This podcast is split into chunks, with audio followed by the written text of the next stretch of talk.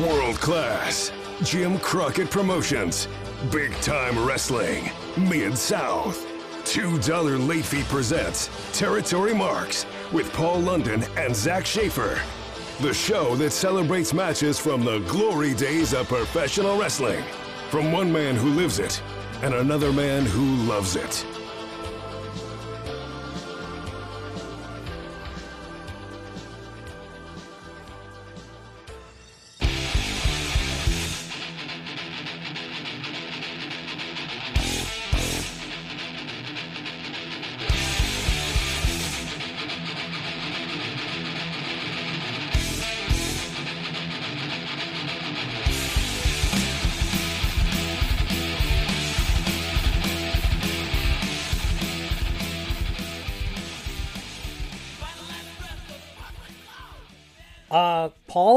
It's our episode three of Territory Marks. We're growing up so fast.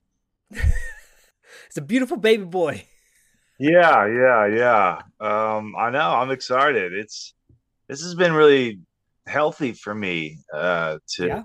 to kind of put ourselves in this position to rediscover so many and and to just discover so many timeless classics that you know we are doing our due diligence and our responsibility to the wrestling world by dusting off these these gems and bringing them to the attention of the wrestling audience who will probably get even more disillusioned with the the current uh state of wrestling because the stuff that we're covering it's the real deal. I'm starting to find that with the the your picks yeah because I'm starting to see a little bit of a thread of uh, connections between each one, yeah and and then now watching the current product, which it's neither here nor there. If you like it, great. If you don't, great too. But I got to be honest with you, man. Like, yeah, I share that sentiment. I, I, I just, it doesn't do it for me like this does. The energy, the flow, um, it's, it's everything. It's everything that the, the, the 80s specifically. We we've haven't toe dipped into the 90s or the 70s yet. you're getting close with some of your picks you're you're on I know. I'm verging on 90s, and in fact, I was looking at a match for a future episode, going, "Yeah, no, I better better scale it back a little bit." Um, I was just in Texas not that long ago, and was talking to quite a few people who remember the heyday of uh, world class yeah and uh, at the Sportatorium. And I gave a shout out to our show, and I said, "Well, you know, we're gonna cover world class down the road. We're gonna cover the Freebirds. We're gonna cover the Von Erichs. We'll get to all that, absolutely um, but not today. Today, yeah I think um, between the two matches that we each chose, I'd say heavy-handed hitting is a good Ugh. way to describe both of them. Um, putting it all out on the table, slugfest. Paul is going to be talking about a match from 1983, which he'll get to in just a moment, and I'm going to be talking about talking. Hey, i like that yeah you like that? great Suddenly, a Paulie dangerously, guys. No, actually, Paulie never adapt- adopted that uh, that accent. Hey, everybody. Um, you're going to be talking about the assassin and Curt Hennig. yep I'm going to be talking about Terry Funk and Ricky Steamboat. We'll get to my match in a moment, but let's dig in to your specific match. Can you Yeah. tee it up for us? I sure can. I sure can. Growing up as a youngin in Austin, Texas, um, my favorite wrestler growing up, and, and in a lot of ways still to this day, was Curt Hennig. Uh, I first took notice of him in WWF as Mr. Perfect. Uh, so again, thank thank you to YouTube for you know having so many gems and allowing us to get into the time machine and and travel back. Uh, because Curt Hennig, obviously, you know, second generation wrestler. His father was Larry the Axe Hennig, and they're Minnesota uh, natives. And so you would think, oh, like, did he just go from, you know, what would be kind of AWA uh, straight to WWF? And not exactly. Like he he came up the ranks, and it was kind of surprising to me to see that he had had a nice spell in Portland, the Don Owens promotion, Portland Wrestling. So I I started uncovering these these Curt Hennig matches, and I ended up finding this this match. It's a coal miner's glove match between Curt Hennig and the Assassin. They asked for this bout. The fans condone it. And you're about to see it, folks, so don't go away. This glove of Dutch Savage was retired in 1974, the last time it was used. It's going into the Wrestling Hall of Fame. And they're bringing it out this morning for this match right now. 1976 it was retired fully, Don. Was it? Yeah, they were going to go into the Wrestling Hall of Fame. Don Owens has had it in the States. That's one of the most vicious type matches ever. Yeah, they're putting it up there now. Only one that's any worse is the cage match. Lar puts it up there. Final event be Boy, that's one a fall to a finish, vicious looking thing. uh, coal miners glove match. Whoever gets the glove first,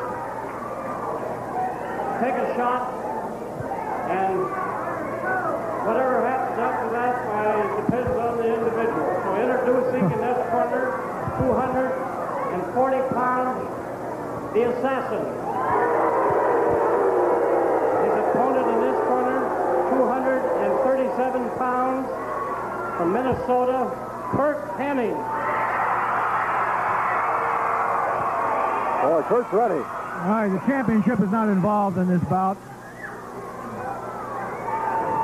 Curt better get ready in a real big hurry because if the assassin gets to that glove first, not going to take too long. And Curt is, he's forget about the zippers. I'm taking this thing off now. Very simple. Both men fight for that glove. It's on that pole. That glove is laced with steel across the knuckles. It's a piece of angle iron that was straightened out. And it's taped to that glove. You can't get it off of that glove. Once you put that glove on your hand, you hit your opponent with it, it's over. There's the bell. Both men going towards that glove. Now, the assassin, uh, Fidel Sierra was his shoot name. He would later go on to be known as the Cuban assassin, not the original Cuban assassin, but Oh, yeah, he would get the permission from the original Cuban assassin to get the, the name of it, as long as he didn't use that gimmick in Japan. That was the stipulation. okay. Um, but he would go on and do uh, some uh, kind of some job tag teams uh, with WWF later on. But he'd spent, I think, most of his time early on with World Wrestling Council, the uh, Carlos Colon promotion down in Puerto Rico. And but yeah, Infamous, right? That's an infamous very- promotion. yeah, talk about pummels and bloodbaths. You know, um, Yep. this one's kind of no different. You know, this Yeah. so the the coal miners glove match um it is claimed and believed to have been originated by dutch savage who was a huge portland mainstay. He was originally from portland.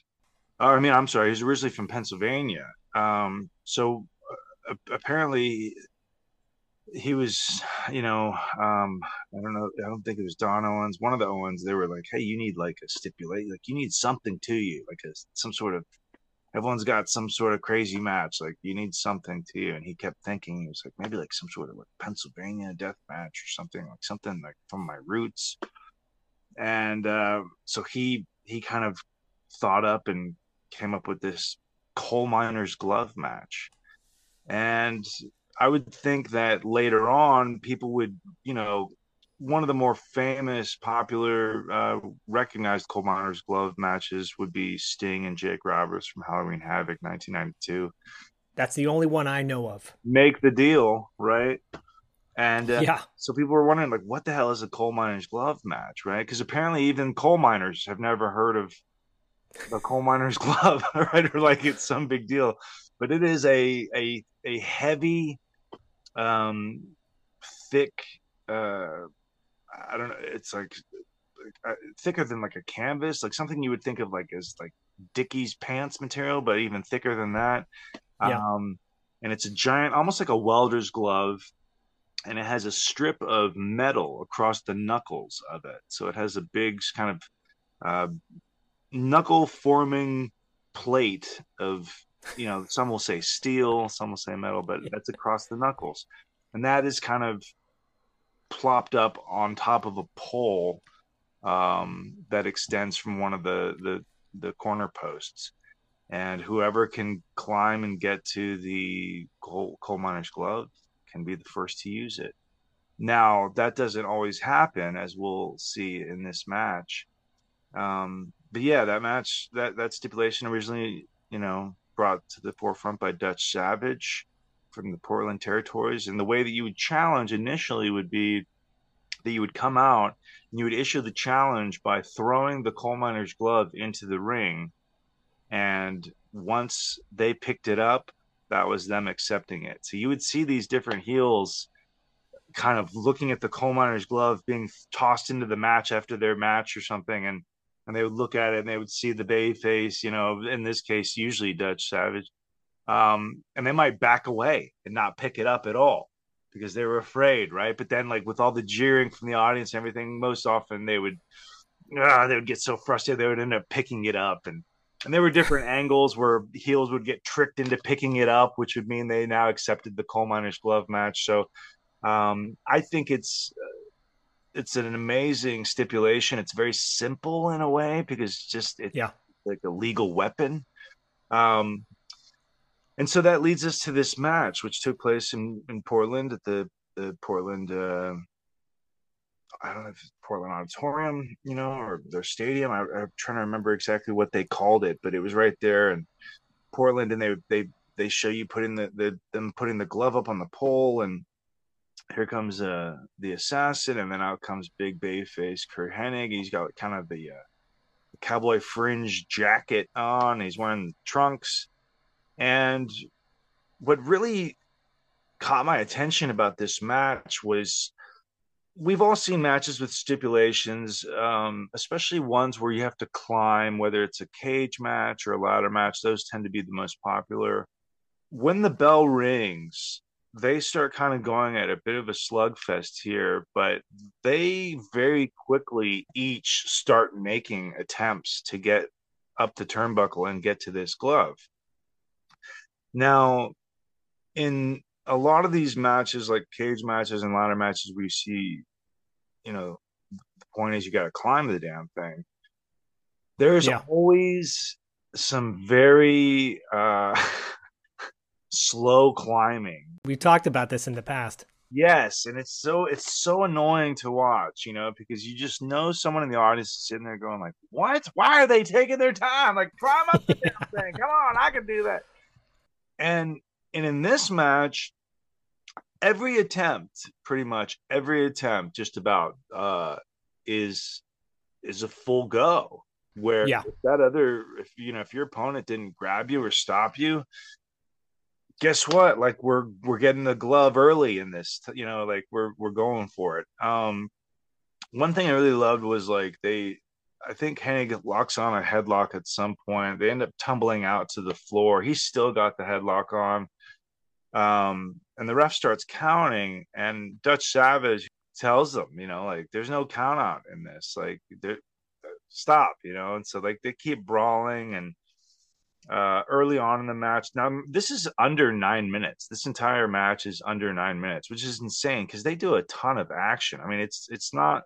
This isn't a technical masterpiece by any means. It's not, you know, where you learn all, you know, detailed wrestling holds and sequences and any of that kind of nonsense. I mean, this is a slugfest.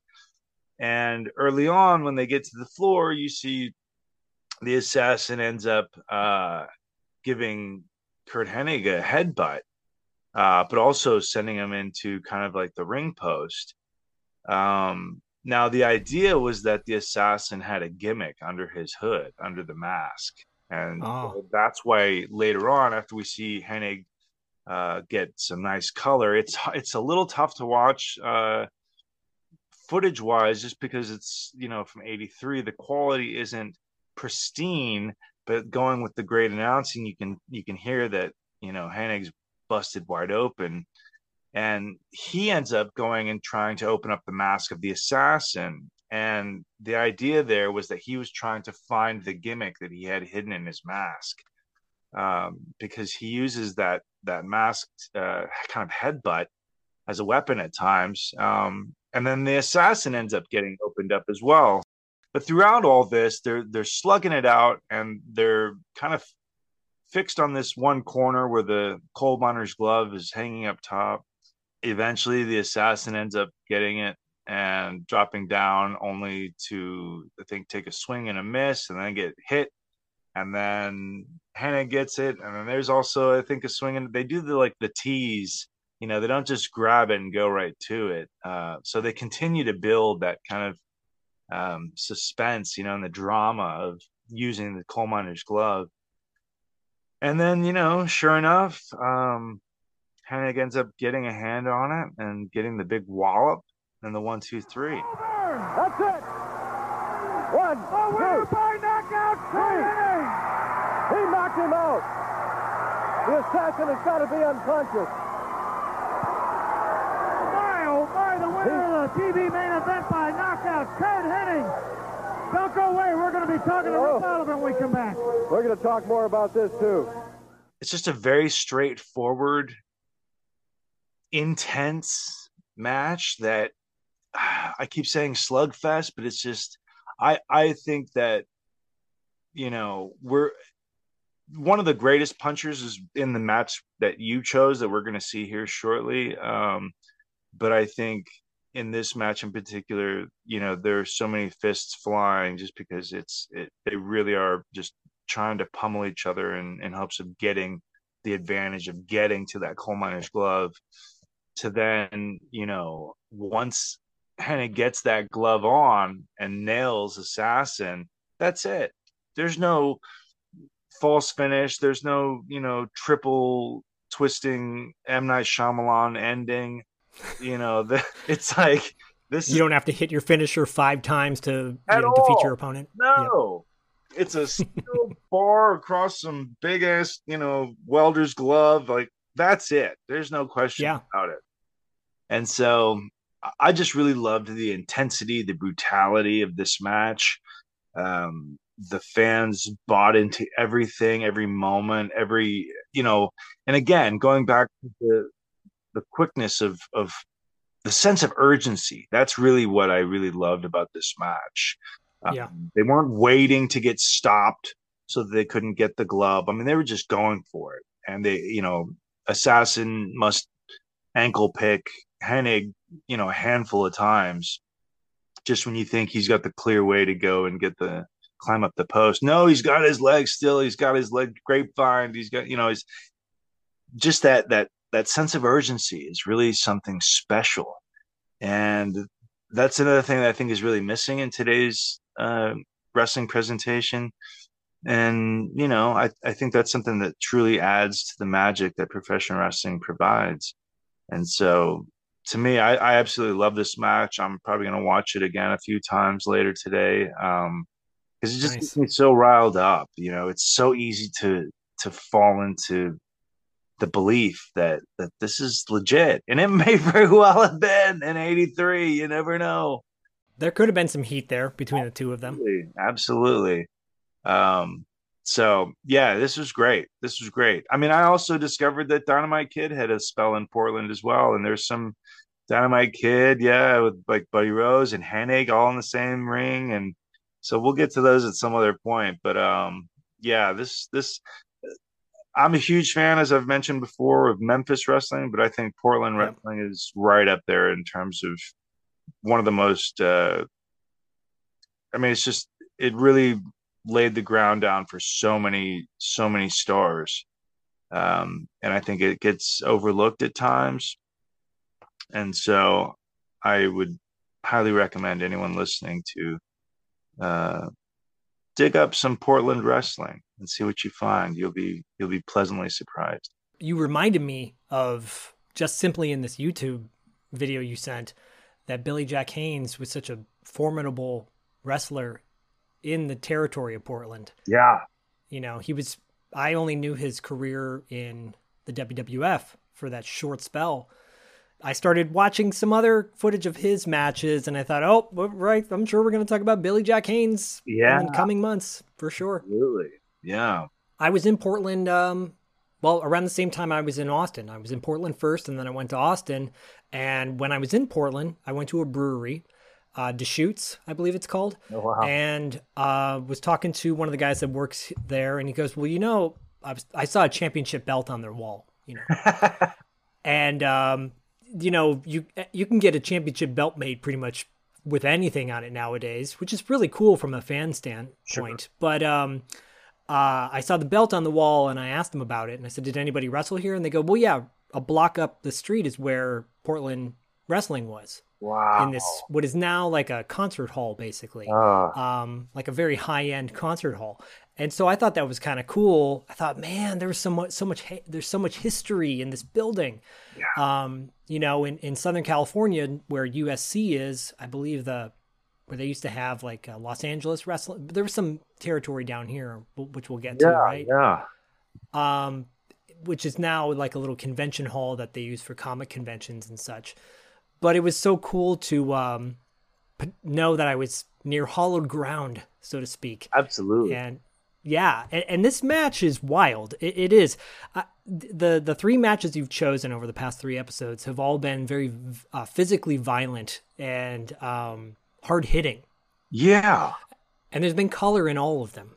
Yeah, I, I yeah, not not by you know when you watch the quality of this match, it's hard to tell, and you're like, is he bleeding? Like they say he's bleeding, and and you can actually, you know, I, not to not to dispel anything, but there's a slight moment just because I have the trained eye where you can almost kind of see um Hennig possibly uh doing the gig, but um Yeah, I thought so too. right, right, right. So It's like two or three minutes in. yeah yeah uh, on the floor so um it's not by design it's just that i i love i love being a mark you know i love being Yeah. mark i love being taken on the ride and thinking well hell like they they really were going at it. Like oh this was they they believed it. And no wonder the houses were insane and they were going crazy and they were just you know constantly cheering in support of the bay face or you know really laying it on for the heels i mean they just they truly believed it and it was so easy for the audience to take that ride and to be carried away in what was being presented because it was presented as real as could possibly be Right. when the Right. performers and the wrestlers and everyone involved truly believes it and you know and i think professional wrestling is as a whole a very collaborative effort obviously you know if, if you happen to be in there with some broomstick who just you know isn't going to move around very easy or whatever it's going to be a long night but when everything's going and and everyone's on their game it, it's it's there's nothing else like it you know and so and also just to say, you know, you, you're not seeing 20 super kicks, you're not seeing Canadian destroyers, you're not seeing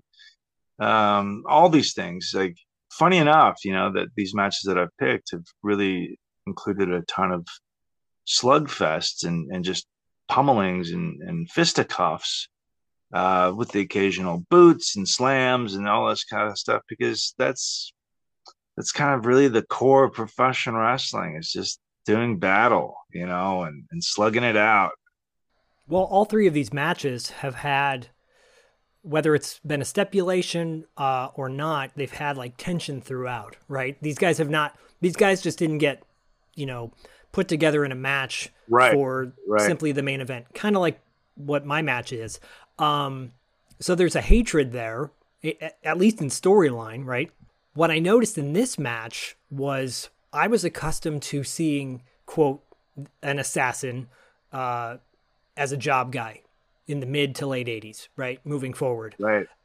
And in in my in my pick, uh, the the the clash that it's on, there's a guy called the terrorist, and you're like, oh my god, you know, and, and so, but this was a time when this character was menacing. This character meant something. This character was quote real, uh, a real threat. And first of all, I love his tights because he's got um, lightning bolts on them, and I'm like, oh, is that like the Lightning Bolt Surf Company, man? um, but then I think the first time I saw lightning bolts on tights was maybe Tim Horner. uh, back in the day, Oh, wow. and I think he had like a little lightning bolt, and I love that guy. Uh, I'm definitely going to get to one of his matches down the road. Yeah. But Curt, you know, I think the the our audience will probably remember Curt as Mr. Perfect, yes. as I did too, and like the next to Bret Hart, the the most technical wrestler I had seen at that time. So seeing him just brawling it up and kicking ass and like, you know, getting color and and just having solid punches throughout was really refreshing to see him go like that. I think out of uh, most people will cite like the Nick Bockwinkel championship match that he had in AWA as as like a a time when he wasn't Mr. Perfect, but it's a highlight of his career. This easily could be a highlight of his of of his career because with that glove on, it's so important, and it got diluted over the years. It did. But yeah, it, it, it makes so much sense. You see the glove. To me, it looked like it had steel wool on it or something on the fingers. might have. It might have ma- made Chainmail. for all we know. You know. Yeah. Yeah, right. That that's what I was thinking. You know, outside of an occasional body slam or atomic drop, it was just punches and hits. But that's all you need. That's all you need to sell it. And the importance, I'll stress this again, in my opinion, the importance of a crowd is so valuable. Because if that crowd was dead, Mm. this match would not have the same intensity. Um, No. you know, I won't spoil it for everyone that hasn't watched it yet, but you'll just have to see. Well, but Paul did, so it's all good. I, I'm sorry, but you know, I No, match was was was so brutal in a way that it I feel like even if the, the glove hadn't been there, it, it still would have had that same kind of intensity. So that having that glove there as something for each of them to to you know attempt to to get get a hold of just added to the drama you know? And and it's not always about a swing and a miss you know? Sometimes it's about laying them out and going up top and trying to to add even more injury by not just hitting them but hitting them from a from a height of off the top and you know and and then there might be a miss there. And so it's um it's a real masterful presentation of of an of a timeless stipulation that doesn't quite get the respect that it that it should you know in my opinion. And and it's one that people might kind of sneer at um but i i think it's great you know coal miner's glove I don't think I, I don't see myself sneering at it. Um, what it reminds me of, though, at least how I looked at wrestling as a fan when I was a kid, was that Curt would be maybe considered the underdog in this match because without that glove, he probably would have lost. I think the the assassin had enough upper hands at a time where he could have taken him out at the end. Um, so for me, I looked at these matches like, yeah, but if you throw the stipulation out, then the good guy really doesn't win, and you know, like, uh, what's the point? And so, as as I got older, I was like, oh yeah, but that's how you sell this guy to the audience. Like, he did take him out, regardless of the stipulation. He still won the match. So you got to put him above in the rankings, you know. And um, rankings to me were always important. Rankings come up in my match. Um, I think rankings are something we're sadly missing in today's product. Like you don't get to wrestle for a championship unless you earned it. You know, No. uh, in the sporting sense. yeah growing up seeing the wrestling magazines like the wrestler pro wrestling illustrated um at the back of those magazines for each major company and for a few of the territories that were still around they definitely had the rankings and so i Yeah. started thinking like this is this this is legit can't wait for you know curt hennig i can't wait for him to move up the rankings i can't wait for the rockers to move up the rankings Right. you know so yeah Can't wait for that that chicken lover Jerry. um, yeah, but but this match was a great pick. It- you you know uh, behind the scenes guys when when we're picking f- uh, matches for this for this show. I already have a match in my mind, like 10 steps ahead. Paul goes into this deep rabbit hole of like, I'm just imagining Paul in his mind going, I hope this is a good match to choose. What should I do this one or should, do, should I do that one? notes on my wall just covering the wall post notes everywhere Yeah, guys, in in Paul's bedroom right now, on his wall is a map of all the territories and little pins. It's covered. No, I'm kidding. No, Um, it's on that wall. I'm not showing him. I'm keeping the secrets. Kayfabe. But it's true though, you know, it, it's it's a process, and to choose something truly unique, this coal miner match, like you said in the opening, um, I'd only known it at from the Sting Snake match, and uh, you know, if you know the history of Jake the Snake at that time, that was not the highlight or pinnacle of his career, unfortunately. This was the beginning of Curt becoming Curt Hennig, uh, Mr. Perfect, and to see where he was, and and I thought under the mask, I'm like, that's got to be someone, you know, a big deal, right? It's got to be like, is it Paul Young? Is who who's who's under that mask? And and so in the name you mentioned, can what was his name again? Miguel Sierra. Okay, I've never heard of that guy. Miguel Sierra. He would, yeah, he would, he would actually show up later on WCW for a little bit.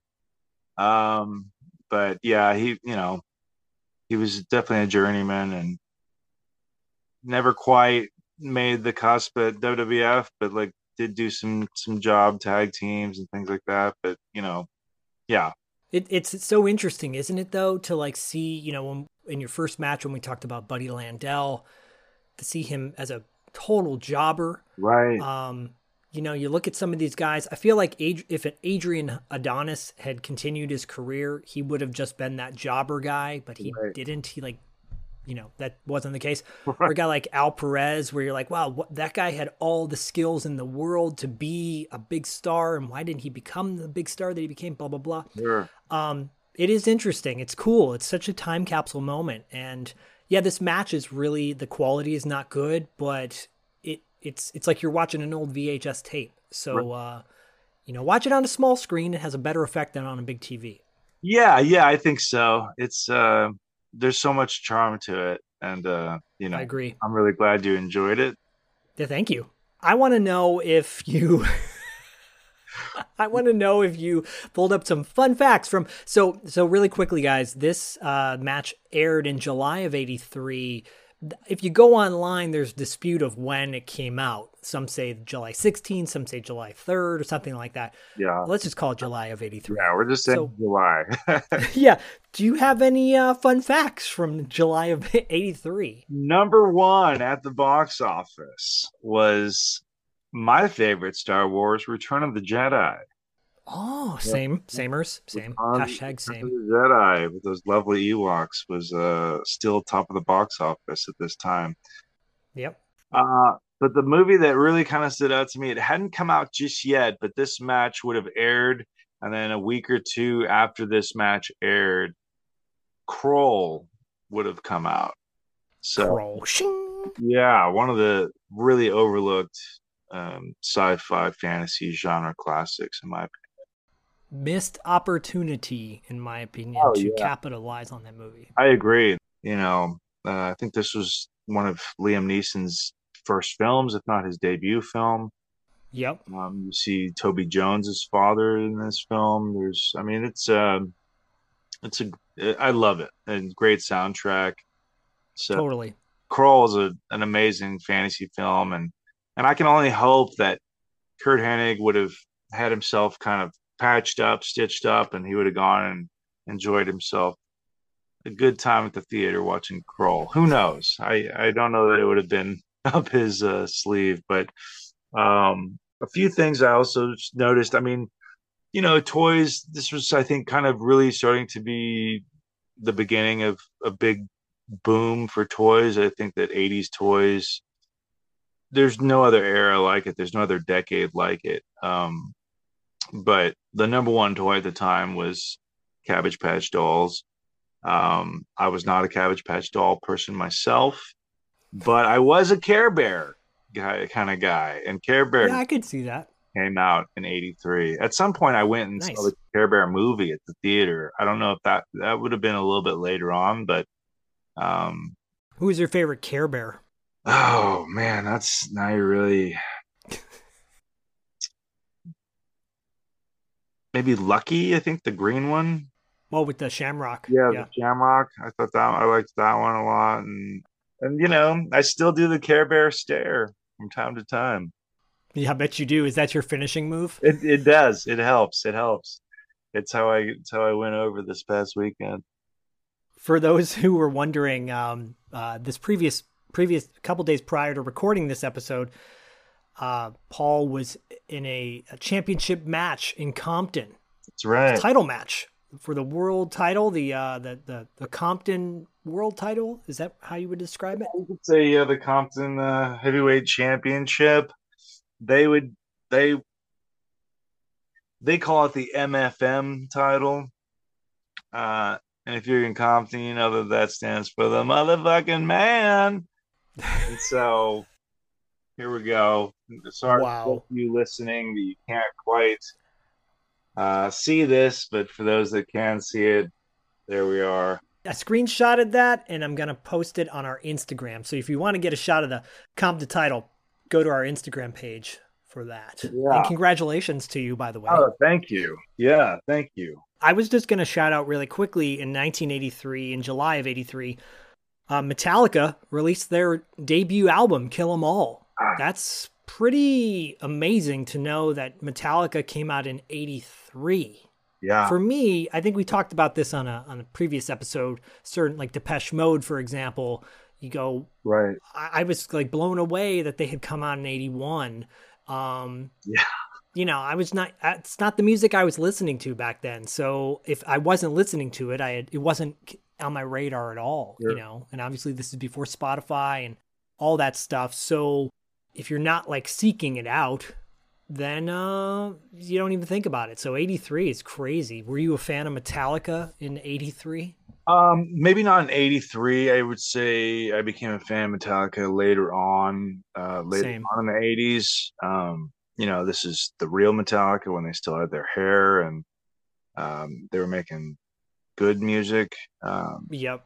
Those sell out. They weren't covering whiskey in the jar and uh, God. someone someone said to me the other day, they're like, I like I like their version of Turn the Page so much better than Bob Seger's, and I go, everyone has an asshole. They're entitled to, you know, their opinion.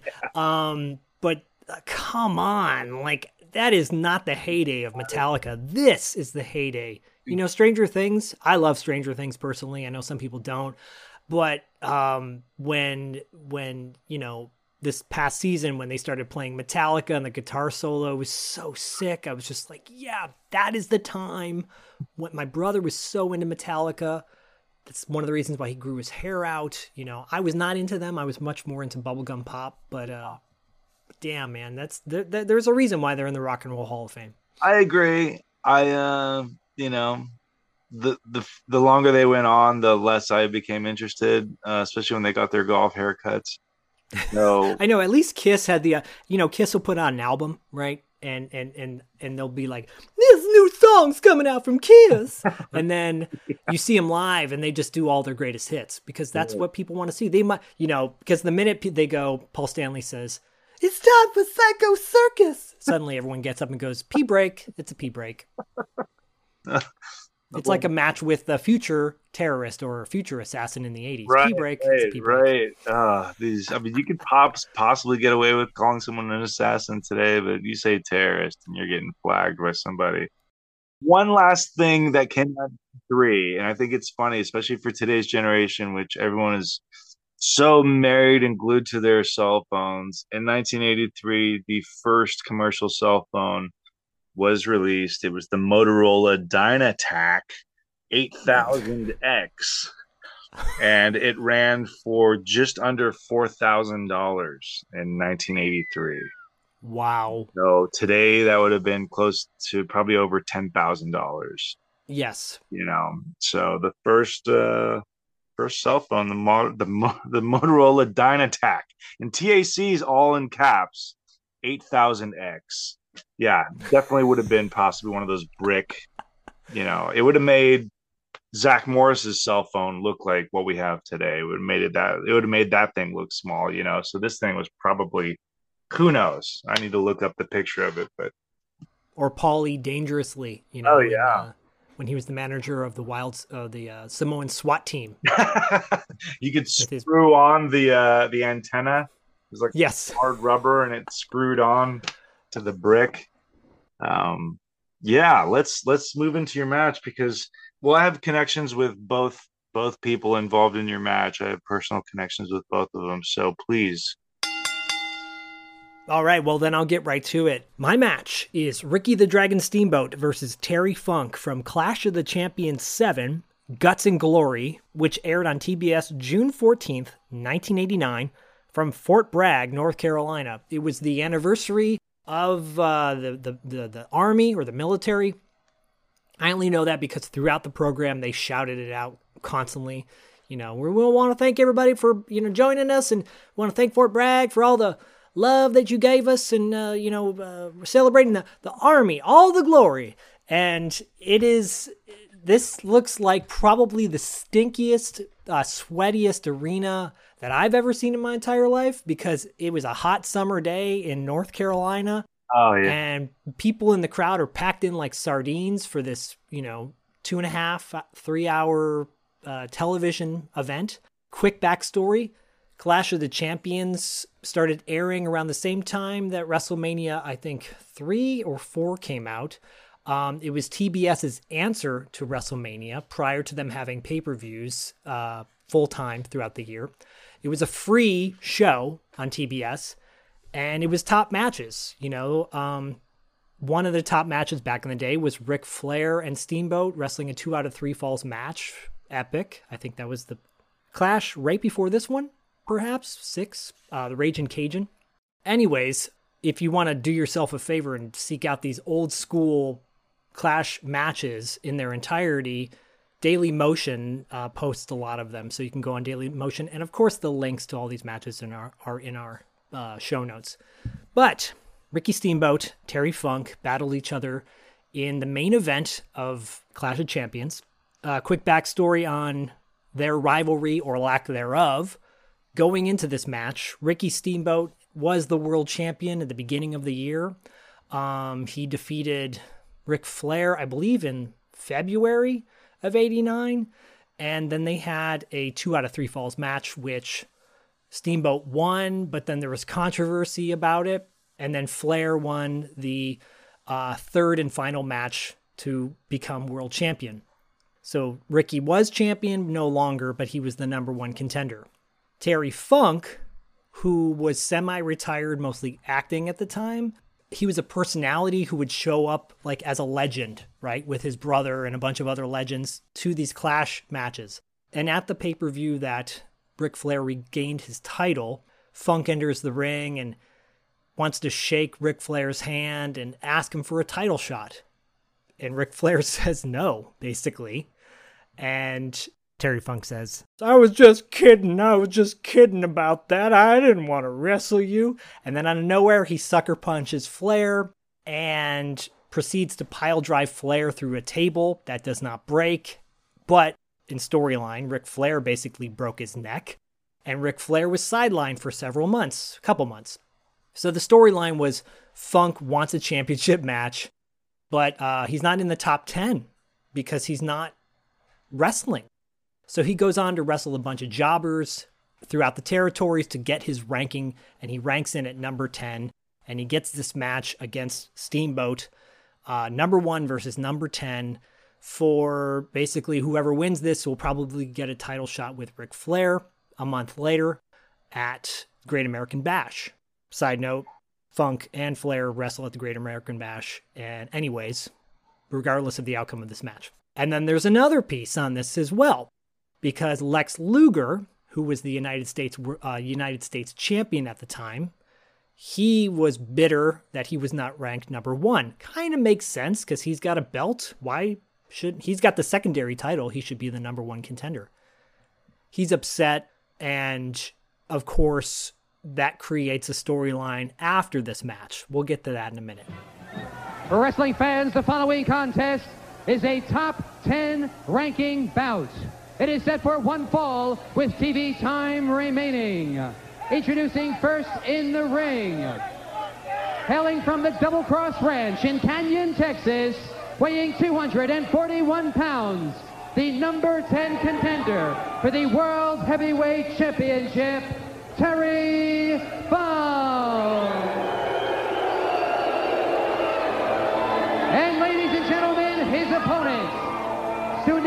Way toward the ring from Hawaii, weighing 237 pounds, He is the number one contender for the World Heavyweight Championship, Ricky the Dragon Steamboat. And the steamer comes to the ring. Don't forget, fans, to call the wrestling hotline right after we go off the air. You have not already called, I'll be joining Lance Russell for a live recap of this event.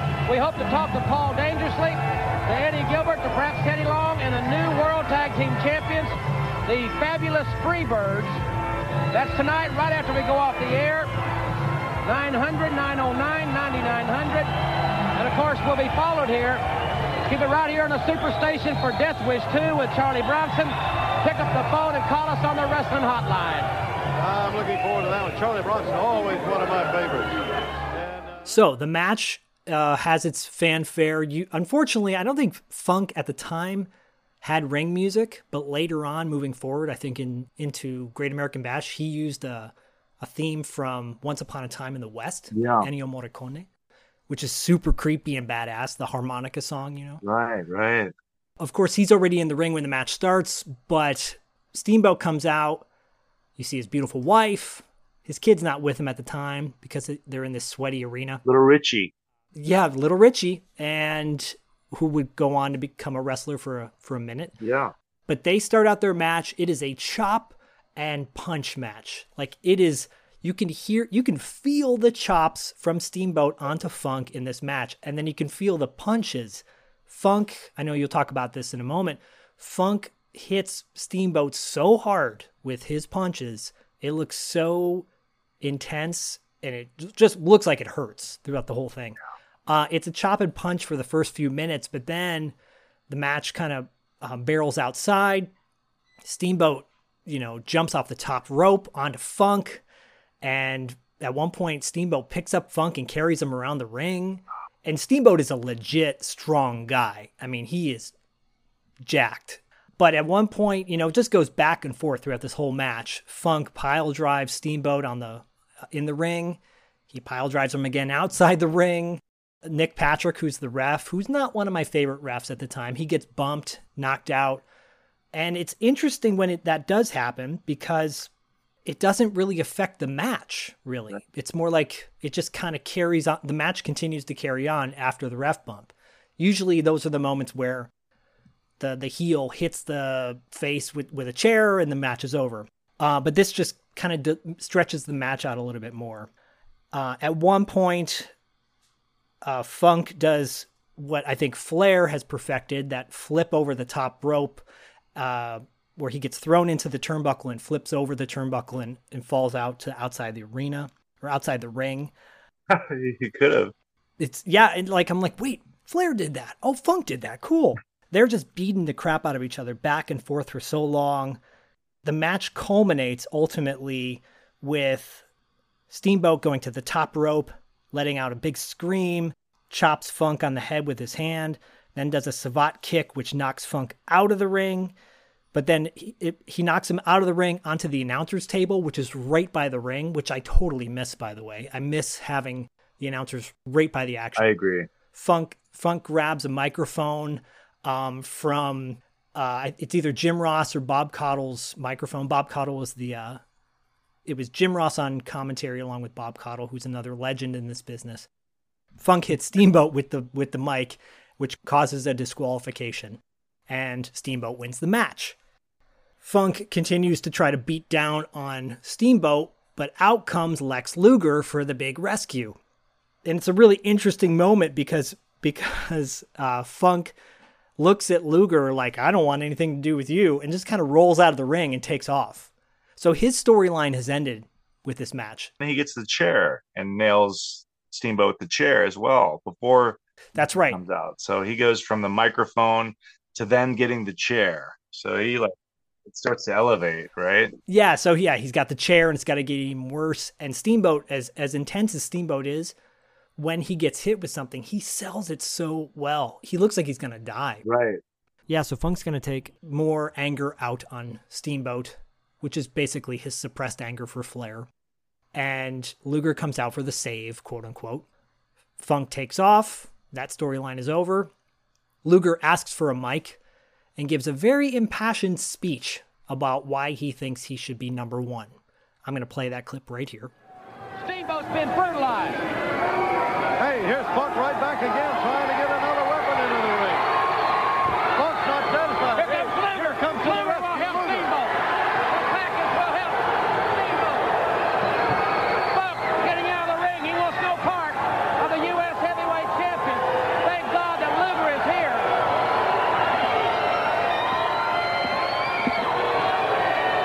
Luger's calling for the mic on the PA. On the PA, he wants the mic. What's he doing? There's been a lot of talk that I have some problems lately. Some problems with my arrogance, maybe. That I'm too cocky. That I have a problem with maybe too much ego, a lot of ego. I don't have any problems. All I got is a lot of pride. Come on, Ricky, let's go. Well, Luger's helping him up. Uh, thank God for the sportsman. Oh,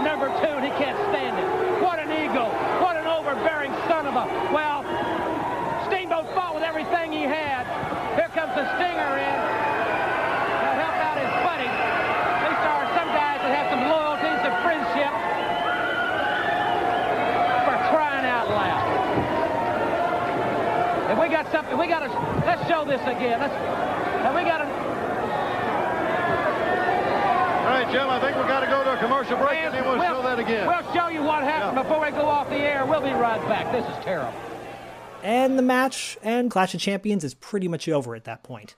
But what it leaves you having is you've got this pending rivalry with Funk and Flair. And then now you have this new rivalry with Luger and Steamboat, which they also have a match at Great American Bash. But that is Steamboat versus Funk, 1989. Your thoughts, Paul? Um, I, I thought I thought this was an amazing match. Um, I'm a huge fan of both of these these gentlemen. I mean, Terry had a hand in training me. Um, later on, I would go to work with Ricky Steamboat as an agent, um, who helped me put my matches together when I was up with WWE, and so getting to learn from both of these guys, these legends, um, really helped me more than I can really put into words. Um, from Terry's perspective, just you know, he's a southpaw too. I think, and and that's one of the things that I think makes his punches look second to none. He has such great, you know, body control and his his punches. So he will he will throw in a few right-handed jabs and then he'll come with the big left-handed swing and just wallop them. And who better to take abuse than Ricky Steamboat, who, in my opinion, sold better than anyone in professional wrestling. He was the best at selling, and that's why, you know, he wasn't um, a cookie cutter, you know, kind of white hillbilly mullet type of guy. He had a very exotic, you know, Hawaiian kind of presentation to him. Um, As the announcer would say, Gary uh, Gary Cappetta, he would say, "From Hawaii." Yes, Hawaii. and Gary Michael Cappetta is another one who I've been fortunate to uh, to befriend over the years, and is a I love that guy. wonderful, wonderful human being. Um, but you know, getting to to witness this match, like you said, it started off with the pummels, and it, it bled out to the outside. I think anytime Terry has an opportunity to bump out to where he gets tangled in the ropes, I mean that is one of his specialties, and it just makes it so entertaining to watch. Um, and then you know the classic. It's a very classic. Uh, kind of forgotten thing to do as a babyface to yeah pick up the heel and kind of parade him around the ring so that the whole arena can can witness this guy about to get slammed down um and you know terry you know getting thrown into some chair i mean it's just it, it's it's a it starts off really heated you know and then eventually terry gets the upper hand and i another real great selling point, uh, pun intended, was I think when he hits the pile driver in the ring and you see Ricky Steamboat kind of lock up his shoulders as if he was like almost in a seizure, but like he Yes. stiffens up.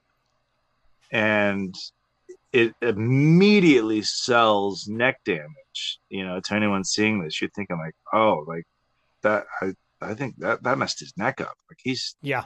that that's legit. And so it's just I think Funk uh, drops like a knee on his back right soon after that too, Right. and you're like, oh my god, yeah, it's so I mean, stiff. It looks like he's gonna break his neck. you want a master class in selling, you watch a Ricky Steamboat match, but it it really truly is at its finest when you have someone who's able to lay it on the way that Terry Funk is able to lay it on and and he's not even just doing regular chops. Terry had one of the better overhand chops um, in the business Yes. at all. I mean, both of these guys had master, you know, they were masters at, at doing the chops as well. They would, I know Jim Ross would kind of sell Ricky Steamboat's more as like those martial arts chops, those mar- those martial that karate chop or whatever. I could go for a Coors right now and a martial art chop. Yeah, a martial. art. I'll take two of them martial arts chops. And Bob Uh, Caudle, oh, that sounds great, Jim. Uh, let's watch some Death Wish after this. Oh, buddy. you know, it's like I one of the things I really love about Ricky Steamboat is so that that part early on when Funk's outside and you see Steamboat perched up top and on the top Yeah. row, you know, and Funk's on the floor and you hear Jim Ross being like, The balance, the balance of this man, how does he do it? Um and traditionally you would think almost anything other than he's gonna jump off the top with a, a one-handed chop you know like that seems like right the most the thing taking the most abuse are your knees jumping off from that. I mean thank god they had mats there but you know and at least macho man would do a double axe handle to kind of balance his his uh ball a bit more but a one-handed chop is it's a lot harder than people think um just in execution to make it look as legit as Ricky Steamboat would. And then later on he would do it in the ring as well. Right. you're sitting here thinking like oh big crossbody or a big missile drop kick it's like no like a flying chop. But again credit to funk. I mean you're selling that move. The, the moves in in the action are only really truly as over as the other person is selling them to be. So Exactly, have yeah. two legends like this uh going full force and and selling their asses off but really laying it into i mean there's nothing whiffed here. There's nothing kind of held back here.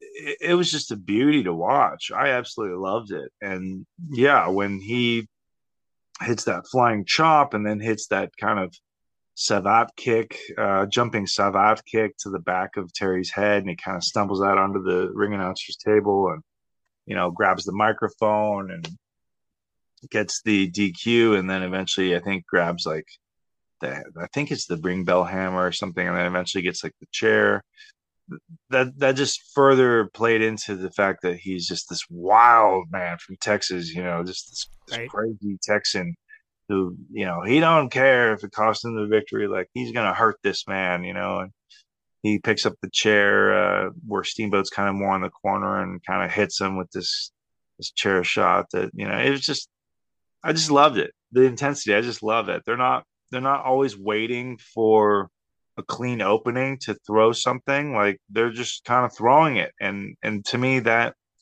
really translates how when it when it looks most real you know Yeah. when it looks most real because in a brawl you're kind of just you're you get it to where you're just swinging it you're just throwing it and you were absolutely right on the terry funk exit when uh, lex luger comes out and he kind of just glances at him and he sees luger he's obviously jacked even though he's wearing i want to say like some sort of bleached jeans with white cowboy boots They're like Z Cavaricci jeans. yeah they really are they're almost They are. Yeah. pleated like Z Cavaricci bleached Yep. jeans or something, and he's got this uh Tommy Bahama almost like style like shirt on, but like it's tucked in. He's got Yeah. these white cowboy boots that you you know Fluffy white shirt. yeah cost, cost hundreds of dollars. He just so he just looks at him and kind of just lowers himself to the bottom like to the bottom rope, kind of just It's great. "Yeah, this is where I'm gonna duck out the back door. And he just Yeah. yeah rolls out, you know, just very nonchalant. He just he knows better, you know. He- does, and, and you'll he'll he'll align himself the following month. He'll align himself with Gary Hart and the Great Muta, right? And and cr- create a, a another storyline that will that will culminate with Flair and Funk having an I Quit match on a um, Clash of Champions, which is another great match that'll probably get brought up down the road. Sure. But you were saying how Steamboat throws Funk out of the ring, right? He body slams him out of the ring. It's Yeah. it's a very simple move, but it's like you know, get the hell out of my ring kind of thing. Right. It's such an effective move. Anyways, It really is. It really is. And and like you said, he he executed a pile driver on the floor and in the ring and running pile driver running too. pile, yeah, which I thought was interesting because it's like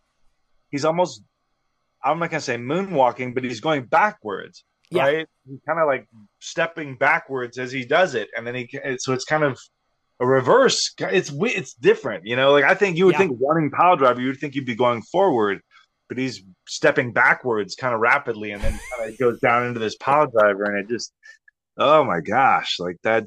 It, that's as good as it gets. That is as good as it gets. Um, and I thought, you know, Luger, uh, for all his technical limitations, definitely was a powerhouse. Um, Lex Luger is who they modeled Randy the Ram after in the wrestler. I don't know if you rec- if you knew that, but I didn't know that. that was the the look and that character was mostly modeled around Lex Luger.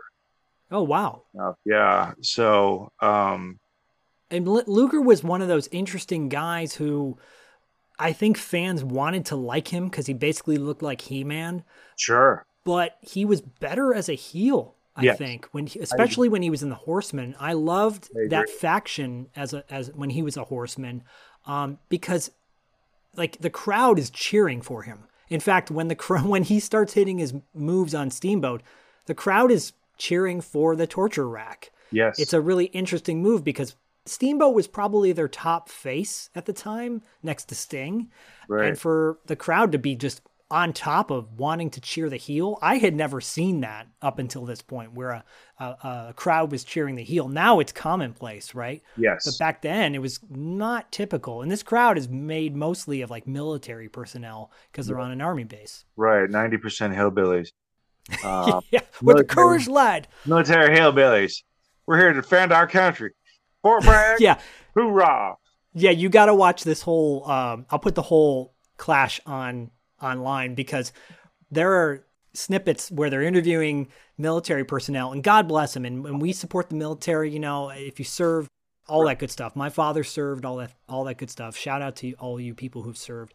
Um, but there are some moments where you're like, oh boy, this is this is getting interesting, and I I wonder because this this clash has some amazing matches that lead up to it. You've got the Midnight Express and the Samoan SWAT team, uh, two, two great tag teams. You've got you know the debut of uh, well Sting isn't wrestling Wild Bill Irwin, and but then you've got like the debut of the Ding Dongs, which is goes down in history as one of the worst gimmicks of all time, next to Shockmaster. Um, so I get the sense when Funk and Flair start their match, psychically, this is me storyline building in their minds, going, "Let's put on a show that's going to leave this." arena speechless basically they do but they put on the best match of the night Yeah. um, you know, the, the Dr. Death Steve Williams and Terry Gordy are on on this card. The Steiner brothers and Kevin Sullivan and the Varsity crew, the Varsity Club, are in this clash. It's it's stacked. There's the terrorist, you know, versus Ranger Ross, which is cheap pop because Ranger Ross, of course, he's going to get a pop with this crowd. You know, he's he's like a GI Joe character. so I feel like Funk and Steamboat were just like, let's bring it let's leave this crowd going that was the best match of the night because it is the best match Yeah. of the whole thing. Yeah. No, they're absolute masters. Uh, this is a match that can and should be studied. Um, whether you're an aspiring wrestler or not, it's just it's perfect atmosphere, and the intensity's exactly where it needs to be throughout the entire match. And you can never go wrong with Terry Funk or Ricky Steamboat. Absolutely loved getting to revisit this match. It had been I couldn't even Awesome. tell how long it had been. Um, and somewhere in my library of photos, like hard copy photos, um, when I the last day that I held the cruiserweight championship, um, Ricky Steamboat came up to me in the locker room and he said, "Let's get some pictures of you with the belt." And I thought, like, is he ribbing me or something? He goes, "No, you're gonna want these later on, like in life. Trust me." And so somewhere um, in- in Texas, I imagine locked away somewhere, uh, I have hard copy photos of of me in my gear wearing the cruiserweight championship for the last time when I had it, and those photos are all taken by Ricky Steamboat. Uh, Wow, locker room. Yeah, it's pretty. It's pretty cool. I mean, that's that's cool. something that's really special to me. And Terry being very instrumental in helping me uh, in my career and, and vouching for me for different companies to uh, to hire me. So, That's um, awesome. and also having been refed countless times by Nick Patrick. You know, Nick Patrick. Uh, I know he may not have been one of your favorite referees. He was. He was definitely one that I really enjoyed working with. There was um, a tag team match that I was in uh, at one point where within the first minute of the match, uh, Nick Patrick had gone down for the the the two count, or the three count, whatever, and my tag team partner had kicked out so hard that he ended up punching Nick Patrick in the nose and busting his nose open. And so, Whoa, little accident, yeah, but just the positioning, he just he kicked out and threw his arm up and popped Nick right in the nose, and wow, Nick left the rest of that match with a bloody nose. it was just wow, yeah, wow. So, um, Shout out to Nick Patrick. Then I, I got to say he's probably in my he's probably in my top five. I, I'm just more of a, and I'm definitely more of a NWA ref fan versus WWF at the time. yeah. I mean, I grew up with WWF, and then I would watch WCW, uh, NWA style when it wasn't, you know, when there wasn't WWF to be watched, and so mm, that got me thinking too, real quick about Luger. How you were saying he was always a, I felt like a better heel. I totally agree with you. Um, uh, I remember when Luger came in as the narcissist with Bobby Heenan, and he, you know, ended up having this big feud with like Curt Hennig, and uh, Yep. but he was using the running forearm because they were selling that he had metal uh, Yes. implanted in his forearm. Now it made me wonder, and as I was thinking about it, as you were just now during this this podcast, and it was like, what he didn't. I don't think he used the torture rack when he was in WWF, and I don't I don't think he did. and I don't know why because he had already established it so well. Um, and and, and Yeah. I'm curious. I'm curious what what the story is there. You know, who might have told him, or if he decided he wasn't going to use it or whatever. But I, I, who knows? You know, I don't know if if picking guys up it, it doesn't strike me as something that would have hurt him, given his physical uh, ability. Yeah, because he would go on to use it when he came back to WCW Right, right. years So later. I wonder if it was just like exclusive to WCW, but I don't remember him really using it. I'm not saying he never did in WWF, but I just you'd have me fooled. I couldn't tell you a single time he used it in WWF as as a narcissist or as the American Express uh, Lex Luger. Yeah. He was doing all that stuff and going to body slam Yokozuna and you know all that kind of stuff. So yeah, we won't be talking about that on this show. no, no, no, no. That's that's not a territory anymore. Though, if we ever do an April Fool's episode, uh, we will do some fun gimmicks that didn't work in the territories. How about that? Yeah, that sounds great. That sounds great. And I'm glad too that this match had overlapping storylines because, you know, moving forward, 89 quite possibly might be my favorite year for wrestling. This was when I was so fully immersed in story and character. And uh, I mean, I just loved Ricky Steamboat to this day. He's one of my favorite wrestlers of all time. So I appreciate hearing those uh, positive things you have to say about him. Both of these guys absolutely positive. Like i i love both these men and like just Funk's the greatest heel of all time. Funk is definitely the greatest heel of all time. yeah i agree. I mean people will say flair but flair had that coolness to him. He had that slickness to him where there i have met so many men i'm sure you have as well who idolized flair in a way whether it was his uh out of ring um proclivities. But very few are like i want to be terry funk but like i really i that's that's kind of how i aspire to be in life is like terry funk i want to be Yeah. considered a dangerous texan who is crazy and you don't know what he's going to do and he can talk the talk and he can walk the walk and you know if i see anyone as a egg sucking dog i'm going to put him down damn right Give me Flair. Where's Flair? Well, this this maybe was uh, the highlight of Flair's career as a face uh, this year as well, because in my opinion, his match with Funk, that I Quit match, is one of the best matches. Definitely one of the best matches of '89 for sure. But we'll get get to that down the road. what a great year 89 89 was a good year. Yeah, yeah. Some interesting things that happened in June of 89. For one second, on June 7th, the time was 123 and 45 seconds on 6 7 89. So 1, 2, 3, 4, 5, 6, 7, 8, 9 wow for one second. and that could never happen again Never happen again. ever wow You know who Matt Frewer is? why does that name sound familiar He played Max Headroom. Yes, yes, yes, that's right. I had, for some reason I'd stumbled upon something not too long ago where it was yes, and he was also he's a Canadian actor. He is, and we brought him up because uh, when you were joining us on our Bloodsport episode, the day we met, Yes, we brought up Matt Frewer being in that movie Short Time with Dabney Coleman, which I think came out in like '91 or '92. Oh wow. Uh, but Matt Frewer was on a TV show called Doctor Doctor. It debuted a couple days prior to this clash on CBS, and it lasted for three seasons. It was it was a wacky doctor show. Um, Matt Frewer played the doctor, and of course, every time I heard the name, uh, I thought of the Thompson Twins song, right? But instead, the theme song used like "Doctor, Doctor, give me the news." I got something like that. Doctor, doctor, doctor. I was feeling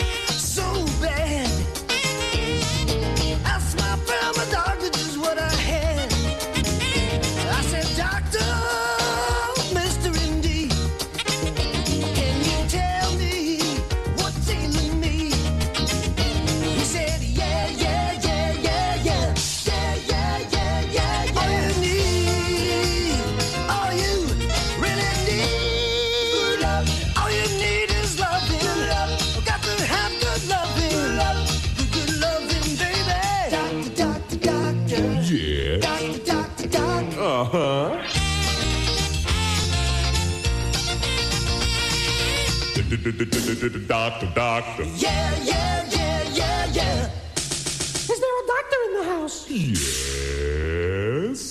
okay, yeah, that's it. It's so cheesy, but but the sitcom would go on to like deal with cancer and AIDS and like really heavy stuff in a sitcom. So you know, you ever watch Doctor Doctor back in the day? I'm not gonna say I've never heard of it because I had. Um, that could also just be because I love Dr. Pepper growing up in Texas. Me too, dude. Oh, Dr. Pepper's the bomb. right? He also appeared actually in the um in the Zack Snyder Dawn of the Dead. He was great in that. Yeah, he was awesome. He was awesome. Matt Frewer is a guy who has been in. He's been around for a long time. Yeah. He, he was in a terrible movie called The Taking of Beverly Hills with Ken Wahl. Uh, if you guys ever want to watch a great cheese fest, Wasn't he also the father, the, the neighbor father in uh, Honey I Shrunk the Kids? He sure was. Yeah. He sure was. And his co-star on Doctor Doctor, one of his co-stars was uh, Julius Carry, aka Sho'nuff Oh, from wow. The Last Dragon. Wow. Rest in peace. Wow, that's interesting. I have met Taimak. Interesting. You have. Yeah. Very- Was that a good meeting? Uh, he was backstage with a wrestler friend of mine, Jimmy Wang Yang, brought him backstage, and Okay. um, Taimak, uh, yeah, he he loved those sausages at catering. So, very nice guy. Um, Yeah, I, uh, we uh, Dustin did a um, cameo for Taimak for me for my birthday from Taimak, but Taimak did it as he's walking down uh, the street in New York, and like he didn't even remember half the things Dustin wanted him to say or something to that. It's just very weird. He's like, "I want to congratulate you on your son and your podcast," or something. It was, awkward. oh my god! I appreciated Dustin doing that. Yeah, for the me. sausages in the brain. Last thing I'll say about 1989 in June, a little over a week later, nine days to be exact, Batman premiered June 23rd, 1989. which I did see at the theater in Corpus Same. Christi, Tech, or maybe it was South Padre Island. Might have been Corpus Christi, but I was down there with my father for a race that he would run on the beach every summer called Beach to Bay. And we made a huge plan before we even left Austin to go down there that like we were going to see Batman when we were down there because it was Nice. still to this day it's my you know Michael Keaton's my favorite Batman. Yeah, and I know he's uh, he's in the new Flash movie that's coming out, and everyone's saying it's that's the best part of the movie, and Probably the one as it should be. worth watching. Yeah. right. I, You got gold. This has been Territory Marks for May. Next month will be my birthday month. Oh, so nice.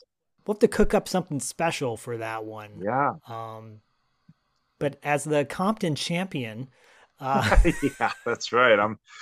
We're, we're gonna we're gonna make some changes to Compton. We're gonna we're gonna really bring the attention to Compton. It's it's it's not all it's not all uh, death row records and craziness down there. It's it's actually a lot of really good people down there. And sadly, Taco Pete's appears to have closed down its doors. oh no, Still one in Inglewood, maybe, but um, yeah, Compton's a wonderful town. It's got a lot of really lovely people, and we enjoy what we're doing with the community and hoping that we can get more people out there. So yeah, if you live in the Los Angeles area, you should definitely check out their shows. that's right, Compton, man. Are they online? Is there like a Instagram page or anything? As their champion, that's that's uh that's I don't pay attention to those kind of things. You don't need to pay attention. things.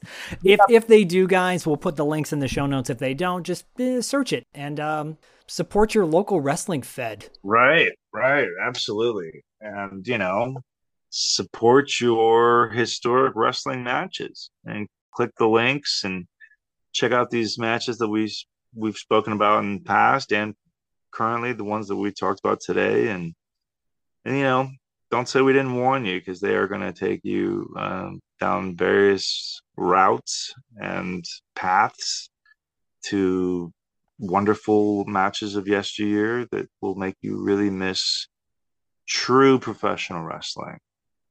Brought to you by the territories and brought to you by the territory marks.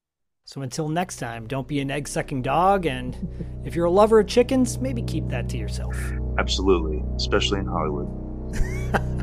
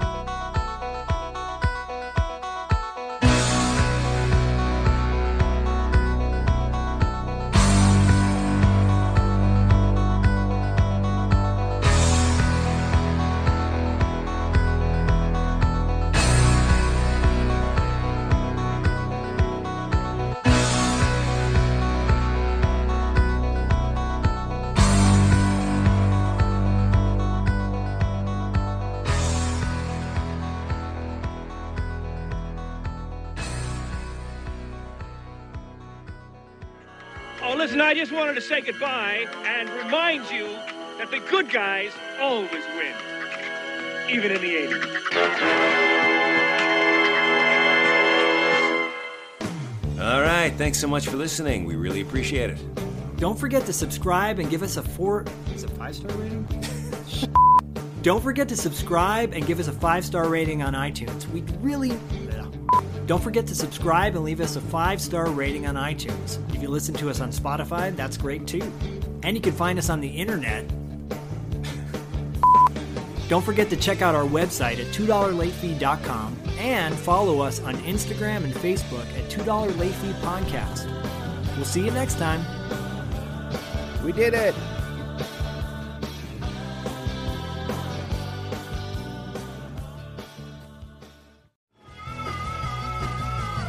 You're listening to the Geekscape Network.